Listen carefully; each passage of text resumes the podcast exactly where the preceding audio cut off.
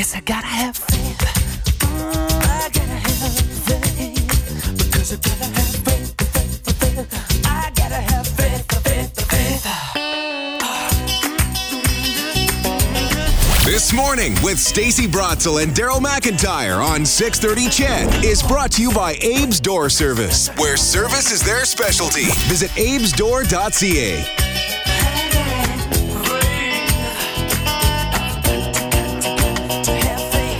A great discussion earlier about how things are changing for more than 14 years when uh, a landlord collects a security deposit. They didn't have to pay interest to the renter on that amount because interest rates were really low. Well, interest rates are high, so that is changing. So that is going to mean maybe on average about 30 bucks at the end of 2024 that uh, a renter might be able to get back from their landlord.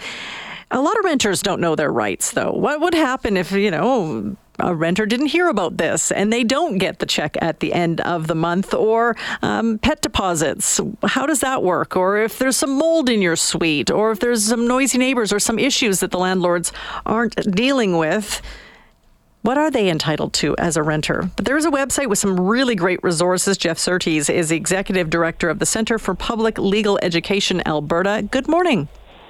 Hi, Stacy. Jeff, tell me about this this um, page on your website, Laws for Landlords and Tenants in Alberta. A lot of great information on there. Right. Um, well, CPLEA is a, which is our acronym, is an organization that's been around in Alberta for a while, and and we provide free legal information to the public about all kinds of things. And one of those things is the rights that landlords have and tenants have, and uh, and how the law works with respect to all of that. And people can find that information just by going to our website and, and clicking on the relevant page and, and learning a little bit to, you know, increase their knowledge about what they should do and what, what their rights are. Do you think they know what their rights are, most renters? Uh, yeah, generally, I think people's knowledge of the law, unless you put a little bit of effort into it, is is um, it could be improved, and it's not that hard to understand. A lot of, I mean, there are complex legal problems, but a lot of legal problems, if you just uh, do a little bit of reading, um, you can understand it and and make avoid the problems that you might have otherwise. What's the most common questions do you think that tenants have? Oh, that'd be a tough one. We we do keep some records of that. Uh, the questions we get to our info and referral line. Um, a lot of questions about security deposits, mm. not not getting them back at the end of of uh, being. You know, what is it okay for a landlord to charge for, and and what is the landlord not allowed to charge for? That sort of thing. We get a lot of questions, sadly, about discrimination on um, you know being refused a, a, a place when after you've seen it. And and there are things a, a landlord can't ask. What are those?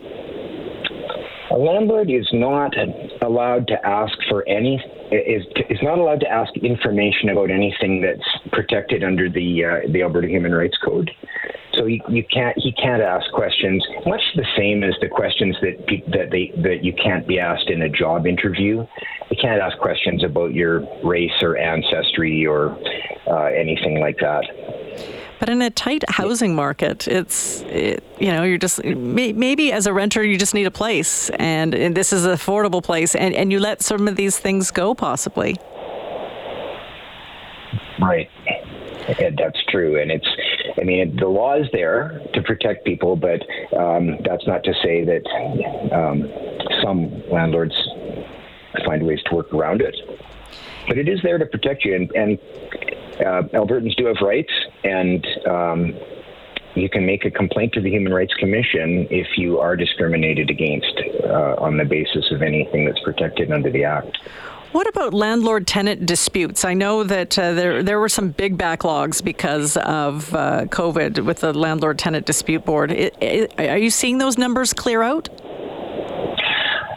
Yeah, that's a different organization than us, but and what we've heard is they are they're they're doing their best to keep up, but and it's the landlord the landlord the residential tenancy dispute Re- resolution service that Anna mentioned.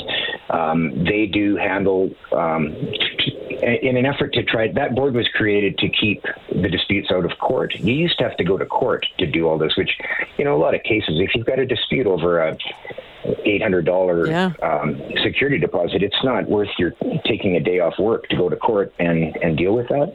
So you can apply to the Residential Tenancy Dispute Resolution Service. It's faster, it's cheaper, and they do their best to keep up. But I'm not I'm not quite sure what their backlog is right now. It's not instant though.